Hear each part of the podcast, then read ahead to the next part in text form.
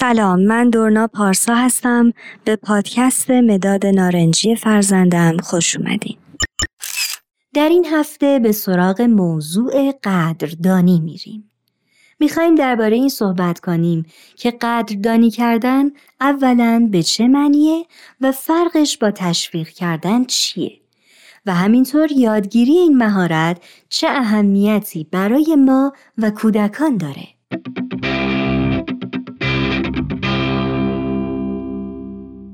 آیا تا به حال از اعضای خانوادتون قدردانی کردین؟ انسان موجودی اجتماعی و بخشی از هویتش در اجتماع شکل می‌گیره. یکی از نیازهای مهم در اجتماع پذیرش و دیده شدنه. نیاز به دیده شدن و پذیرش توسط جامعه برای افراد اعتماد به نفس و عزت نفس به همراه داره. خانواده یک اجتماع کوچیک یا یک جامعه کوچیکه که کودک اولین تجربه بودن در جامعه رو در خانواده کسب می‌کنه. یکی از راه های پذیرش و توجه به افراد در جوامع قدردانی هست. همینطور در خانواده هم که اجتماع کوچیکیه برای بالا بردن سطح اعتماد به نفس و پذیرش میشه از اعضا قدردانی کرد.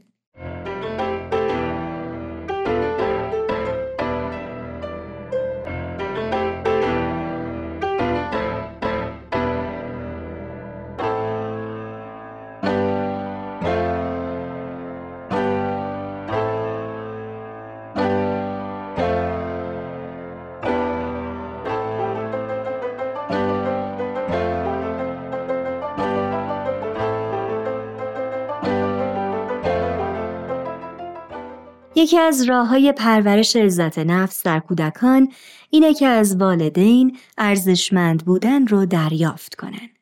یعنی کودکان خودشون رو افراد مفیدی در خانواده بدونن که قسمتی از این ارزشمندی توسط قدردانی مهیا میشه. در قسمت های قبل در مورد همدلی و شناخت احساس و نیاز صحبت کردیم. وقتی که قرار قدردانی کنیم از احساس و نیاز برطرف شده خودمون میگیم. بیاین به مکالمه هایی که بین یک فرزند و مادرش اتفاق افتاده گوش بدیم.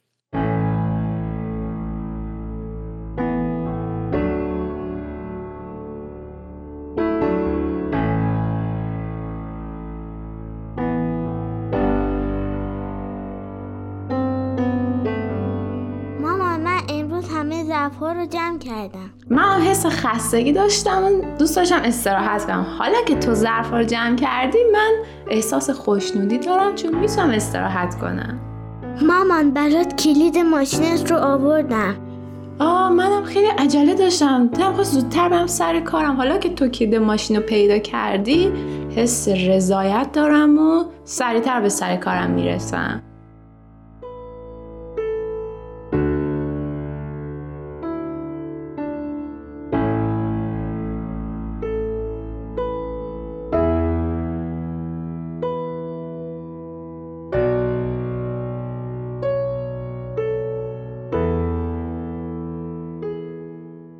در مکالمه هایی که شنیدیم افراد به جهت قدردانی از احساس و نیاز برطرف شده خودشون صحبت کردند. در قدردانی کودکان متوجه میشن که تمرکز بر روی چه کاری بوده و تونستن برای دیگران چه کاری را انجام بدن و چطور باعث احساس رضایت شدن. اما در انواع تشویقی که ما ممکنه به کار ببریم لزوما کودکان متوجه این موضوع نمیشن. قدردانی به کودکان یاد میده که کارهای کوچیک هم می‌تونه به زندگی بقیه غنا بده. در عین حال قدردانی به کودکان یاد میده که نسبت به احساسات دیگران حساس باشن. همدلی خودشون رو گسترش بدن و بقیه مهارت زندگی رو هم یاد بگیرن. ما گاهی می‌تونیم با سوالاتی به کودکان کمک کنیم راجع به موضوع قدردانی عمیقتر فکر کنن. مثلا می‌تونیم از اونها بپرسیم که چه چیزهایی در زندگی اونها وجود داره که خوب بابت اونها شکر کنن و از خداوند قدردانی بکنن.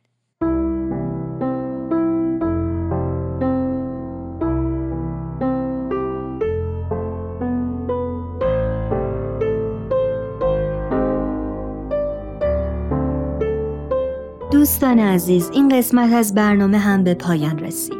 امیدوارم تقویت این مهارت به ظاهر ساده اما بسیار مهم به کودکان کمک کنه شادی و درک و ارتباطات بهتری رو در زندگی خودشون تجربه کنند.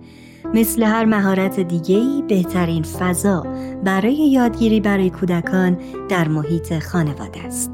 پیشنهاد می‌کنیم در طول این برنامه تا برنامه بعدی تجربه هایی که در زمینه قدردانی داشتین رو با ما در میون بذارین و همینطور در صورتی که نظر یا پیشنهادی در ارتباط با برنامه داشتین لطفا حتما مطرح کنین و ما رو از نظراتتون محروم نکنین. تا قسمت آینده خدا نگهدار.